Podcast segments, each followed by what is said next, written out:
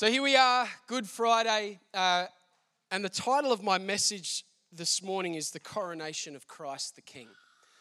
For those of you who've been tracking with us at Verdun, we've been preaching through a series on the book of Daniel. And a part of the book of Daniel is we are looking at, I guess, a meta-narrative of this idea of a tale of two kingdoms. That Daniel speaks to so much more than just ancient stories, but actually a reality that exists in in. our world, in the seen realm and the unseen realm, that there is a battle. And that battle is between the kingdom of God and, and the kingdom of the enemy, the, the kingdom of light, the kingdom of darkness. Um, that there is a true king and there are counterfeit kings. And through that series, I've sort of been pondering this question of what does true power actually look like? How do we know what's true and what's counterfeit? How do we know what's legitimate and what's counterfeit? How do we know who the true king is? And it got me uh, thinking about last, late, uh, beginning of last year, my beloved wife Jo came home and had bought the kids watches. And those watches looked an awful lot like Apple watches. And so I thought to myself, because certain things you don't say out loud, I was like, what is she doing? Spending that much money on on watches for the kids. But she knows my thoughts often before I think them and just sort of said, don't worry, mate, they're just Kmart. Just a couple of bucks from Kmart. And here's the thing, to the, to the outside eye, for all, all intents and purposes, they look like an Apple Watch. They look almost identical to the Apple Watch. But actually, as you start to observe them, as you dig a little bit deeper, and you start to explore what it is that they can do and can't do and how they operate, you very quickly realise that one is a counterfeit and the other is true. Because an Apple Watch endures and endures and endures and can do a whole lot of great things. A Kmart watch, well, doesn't do a whole lot and doesn't last very long. And that's the nature of a counterfeit. It can look the part, but when you dig, it's exposed. And what we encounter on Good Friday, what we're going to see today is actually a moment where the true king is revealed and the counterfeits are exposed for what they are. And we're going to see that through the gospel writers Matthew and John, who want us to understand that this is not just an ordinary Roman crucifixion. This is not just like every other crucifixion. This is not just another criminal being tortured. No, no, no. There is a God who is sovereign and supreme over all things, and he wants his people to realize that this is the coronation of the true King of Heaven. So with that said, let us go to the book of Matthew in the twenty-seventh chapter from the twenty-seventh verse, and then we're going to jump over to the, the Gospel of John. So Matthew chapter twenty-seven from verse twenty-seven says this: Then the governor's soldiers took Jesus into the praetorium and gathered the whole company of soldiers around him. They stripped him and put a scarlet robe on him and then twisted together a crown of thorns and set it on his head. They put a staff in his right hand and they knelt in front of him and mocked him, "Hail, King of the Jews," they said. They spit on him and they took the staff and struck him on the head. And again and again, after they had mocked him, they took off the robe and put his own clothes on him. Then they led him away to crucify him. As they were going out, they met a man from Cyrene named Simon, and they forced him to carry the cross. They came to a place called Golgotha, which means the place of the skull. There they offered Jesus wine to drink mixed with gall, but after tasting it, he refused to drink it. When they crucified him, they divided up his clothes by casting lots, and sitting down, they kept watch over him. Above his head, they placed the written charge against him: "This is Jesus, King of the Jews." Let's jump over to John chapter nineteen. From verse twenty-eight, Jesus is on the cross.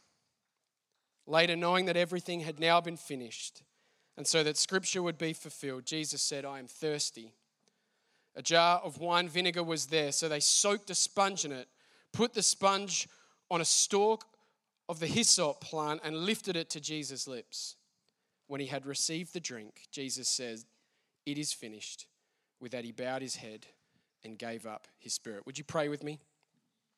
Gracious and loving Heavenly Father, would you reveal your truth to us?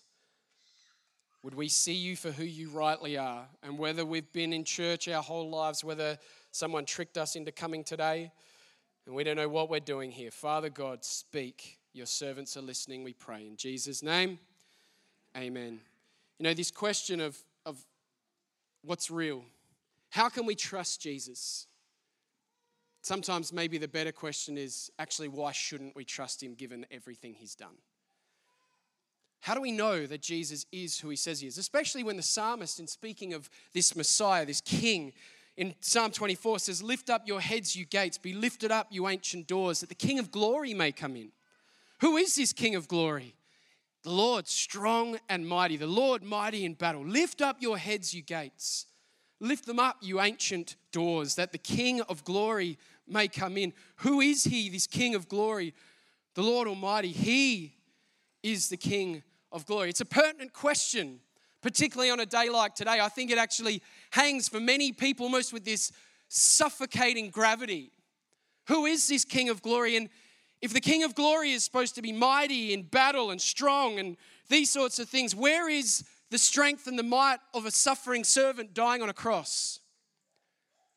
Where is this, this mighty in battle, being scorned and beaten and whipped at the hands of the Roman Empire? Is Jesus really this King of glory? Because to the naked eye, it doesn't appear to be that way. However, when we dig, when we dig and we're prepared to go a little bit deeper, what we find and what we see is astounding.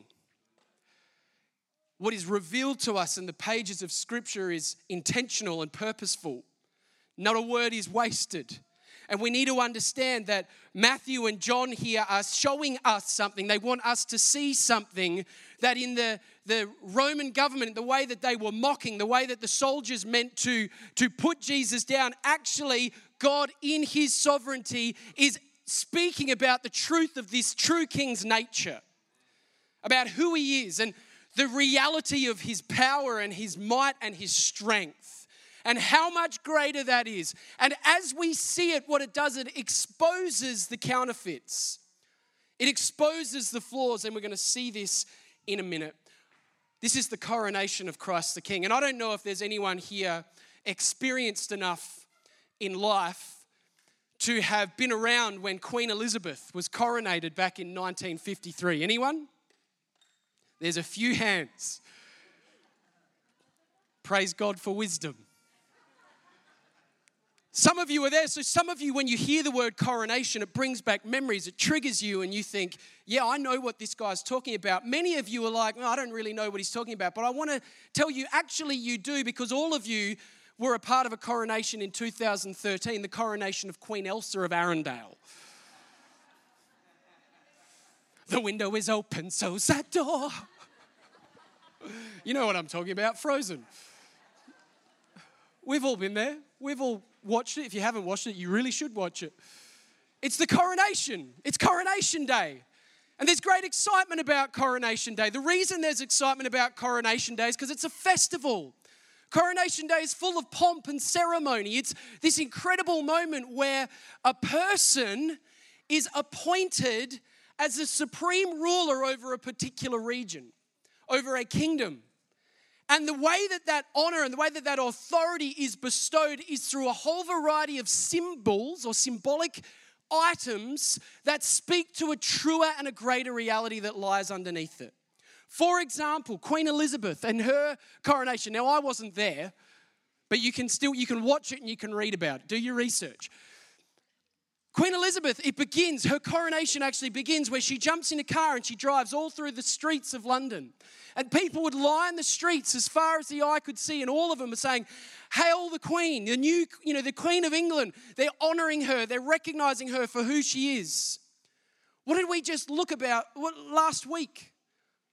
Jesus, King Jesus, what is he doing? He's coming in a procession. As the people line the street and acknowledge him and welcome him as King. It's a coronation. Passion Week is a coronation. And in the passage we saw today, we see the elements of the coronation. Queen Elizabeth, as she is undergoing this, she hops out of the car and interestingly, she undergoes a Q and A. They ask her questions about how she will rule and the nature of her rule and the power that she will have, and she has to answer correctly, otherwise she forfeits that authority. What do we see in Christ? A Q and A before the leaders, posing questions as he stands as the true King of heaven. And when the question time is done, the Queen, Eliz- Queen Elizabeth is given a scepter, a, a special staffy type thing that she holds in an orb, and as she holds them, it, it represents the power, the authority, and the might that she can wield in that kingdom. Jesus is given a scepter, a wooden staff like that of a shepherd, to shepherd his people. The Queen of England is given a crown, the crown of England. And as that crown is bestowed upon her head, with that comes a symbol of dominion.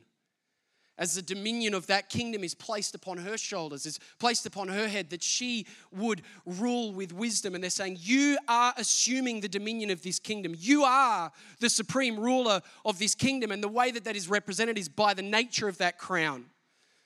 It's England's crown, and therefore she is Lord over England. And then she is seated upon a throne, the throne being the place of justice, the place where the ruler, the authority of that realm, having uh, assumed dominion, is now able to cast judgment, is able to make laws and, and proclaim laws and decree laws into that kingdom. And because that is the seat, that is the seat of justice, that law stands. There's so much that happens in a coronation. As we look at the story of Christ, crucifixion, I believe that the disciples don't want us to see just a weak man dying. No, no, no. They're proclaiming a powerful truth that this is the coronation of the King. And we could be here until five o'clock this afternoon unpacking every single one of those elements. And I'm not going to do that to you because you've got places to be and people to see. But here's what we are going to do. We're going to look at three. We're going to look at the crown, we're going to look at the cross, and we're going to look at the cry. First and foremost, we come to the crown. The crown speaks of dominion, as we said before. It speaks of the authority. It represents that kingdom. And whoever's head it is placed on, they have authority over that kingdom. Genesis chapter three, verse eighteen reveals that the thorns are the result of a curse. The thorns come from Adam and Eve rebelling against God. God created and it was good and it was perfect and there was no pain, there was no tears, there was nothing wrong, it was good. And then he creates humanity, it's very good. And then we have this beautiful relationship with God, and then something happens where we believe a lie in the garden.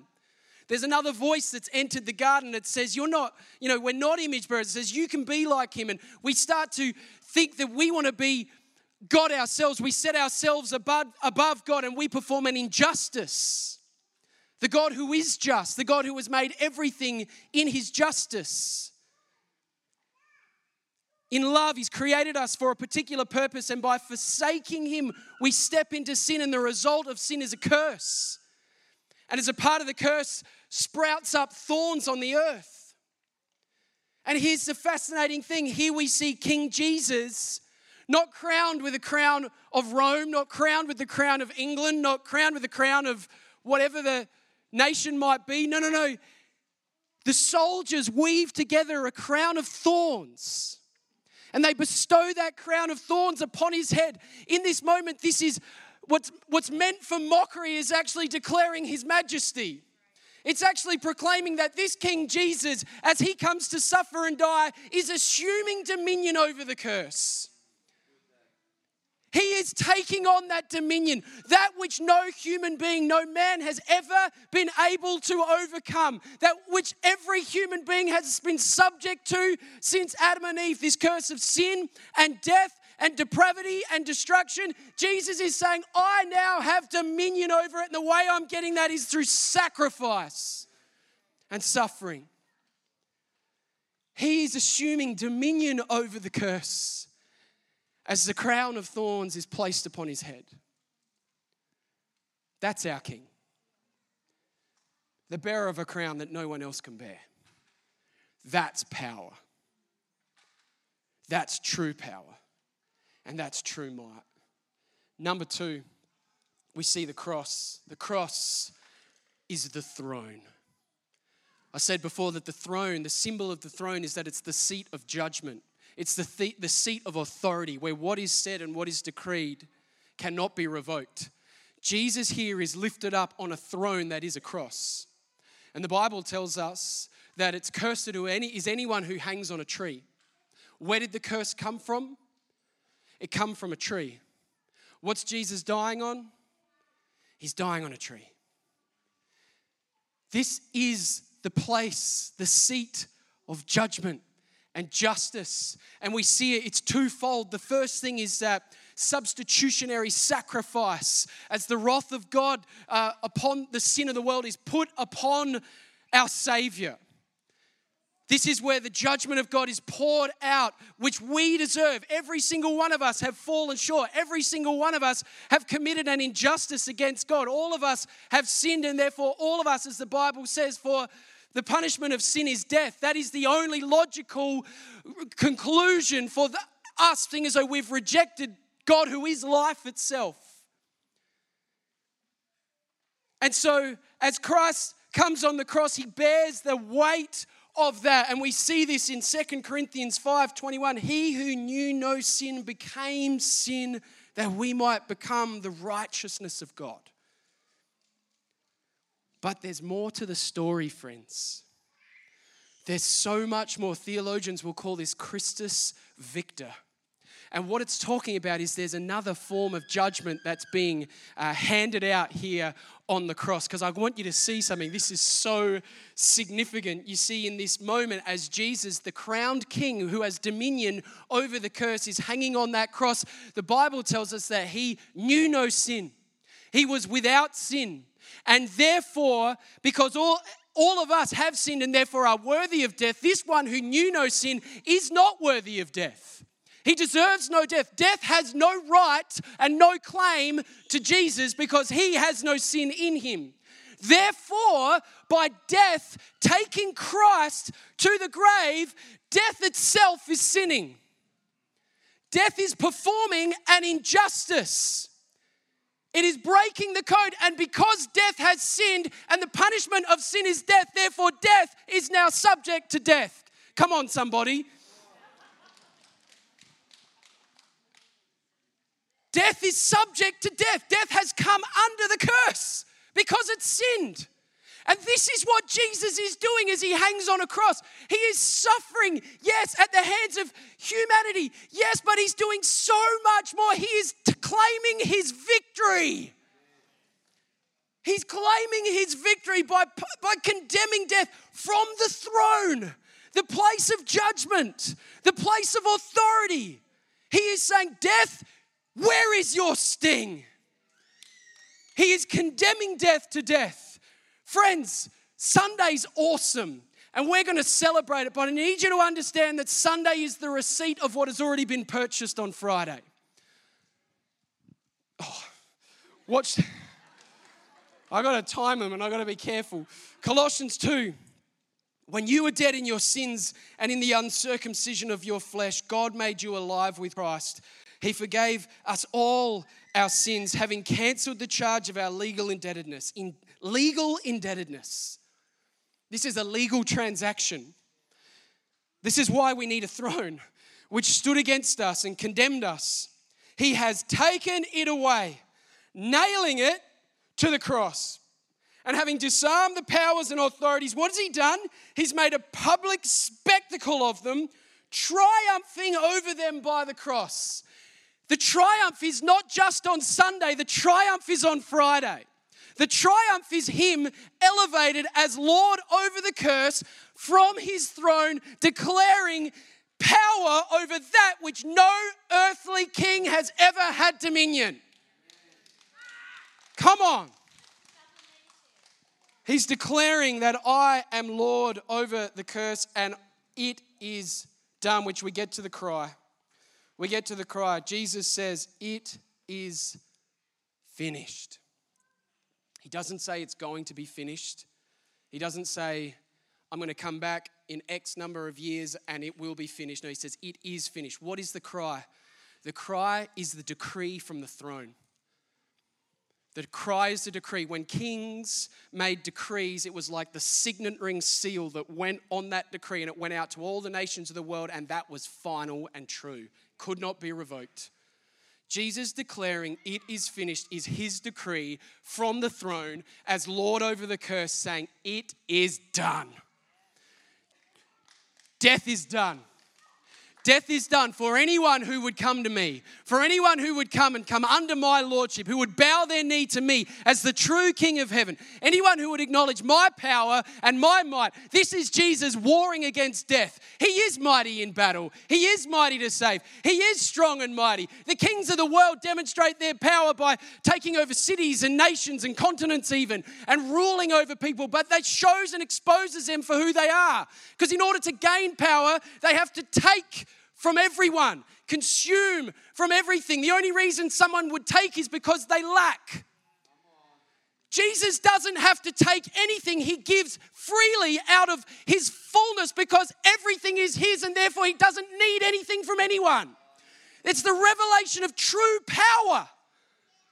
Someone who is truly powerful has no need to consume. They just give. It's the story of creation. God gives. It's a story of Jesus' ministry from the beginning. He came in humility. He gave. It's an upside down kingdom, but it's a glorious kingdom. It's an eternal kingdom that will endure forever and ever and ever. And Jesus is saying it's finished, it's done, it's sealed, it's set in stone, because I am the coronated King of heaven. Band, you can come up because we have to close. Jesus is King. Good Friday is not a day that exposes the humanity in Christ. It is a day that reveals the deity of Christ. It's a day that reveals his true power and his true might and his true glory as he takes war against that which no earthly king has ever warred against, and it is a kingdom that will endure forever. All the kings of the earth have come and gone and failed, and yet our King stands firm forever. King Jesus. And it leaves us with an interesting question. What will you do? What will we do with King Jesus? The old hymn writer said it like this: when I survey the wondrous cross on which the Prince of Glory died, my richest gain I count but loss and pour contempt on all my pride. Where every realm of nature mine, my gift would still be far too small. Love so amazing, so divine, demands my soul, my life, Tim Keller puts it in a slightly more modern way. Either you're going to have to kill Jesus or you're going to have to crown him. The one thing you can't do is say he was an interesting guy. The way that he lived won't allow that.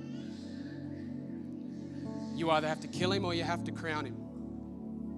To kill him is to come back under the curse and chase after the counterfeit kings of this earth. To crown him is to come under his wings, to come under his covering, to come under his blood, to come under his shelter, so that when we stand there on that final day and, and the Lord of heaven looks at us, he does not see us, he sees the Son. He sees the righteousness that is Christ. He sees his life and he says, well done, well done, well done. What will you do with King Jesus? Will you be like kings of the earth who reject him and chase after their own power and might? Will you be like the soldiers who mocked him because they didn't understand him?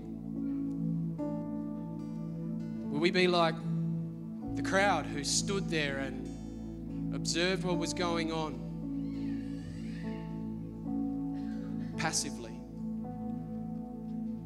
Or will we be like those who, filled by the power of his Spirit, sit at his feet, worship him as king, and say, yes, Lord, I am yours. So with that said, I'm going to invite you to stand to your feet. And I want to invite you to bow before King Jesus. And I can't do this without actually offering an opportunity if there's anyone in this room who, like I said, you don't, maybe you just rocked up and you're not quite sure why you're here. Maybe you've never made a decision to follow King Jesus. Maybe you've never understood the, the true nature of our King. Maybe you've looked at this day and thought, why would a king suffer and die? And today, if you're in that place where you're like, I want to give my life to King Jesus. I want to surrender my life to King Jesus. If that's you, I just want you to pop your hand up somewhere in this room and I'd love to pray with you.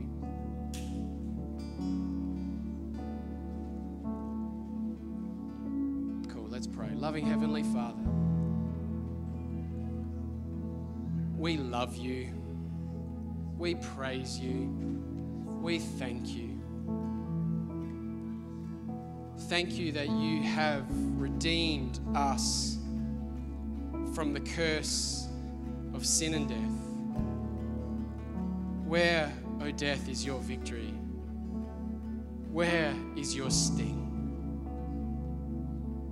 All of it now under the command of the true King of glory, Jesus Christ. So Lord, we come and we declare, all hail King Jesus. We bow our knee before you and we worship you.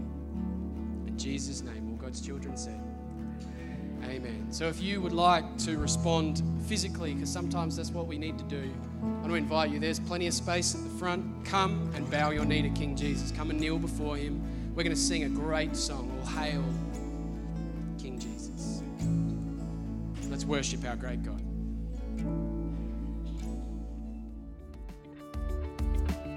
You've been listening to a sermon from Hills Baptist Church. To find out more or to hear other great content, find us at hills baptist dot com or on your podcast app.